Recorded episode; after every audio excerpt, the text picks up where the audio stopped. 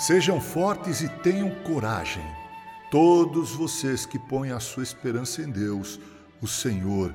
Salmo 31, versículo 24. Tem esperança.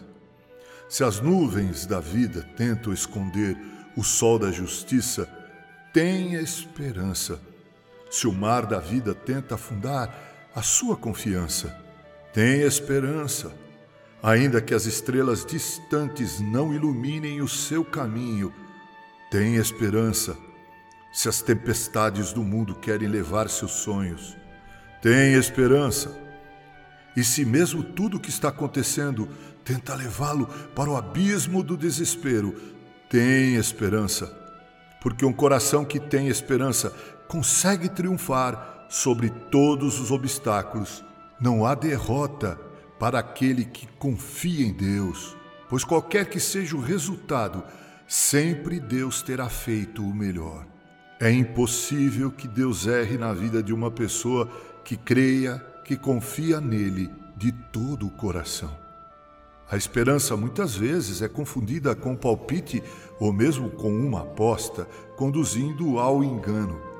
Assim como uma mulher grávida está esperando, assim a esperança do cristão, daquele que confia em Deus. Ou seja, não é apenas uma vaga possibilidade de que nosso desejo se concretize, mas é a certeza de uma realidade que já se encontra em germen dentro de nós. Porque o Deus da Bíblia é imortal, eterno, imutável. Seus planos, projetos e propósitos não podem ser mortos, destruídos e nem frustrados. Os desejos de Deus para você não podem morrer por mão de absolutamente ninguém e nem por você mesmo, pois foi assim que Deus decidiu.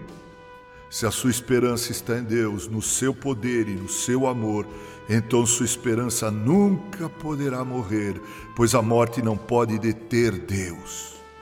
Ele provou isso quando Jesus, o Filho dele, o Filho de Deus, desceu ao mundo dos mortos e ressuscitou em glória.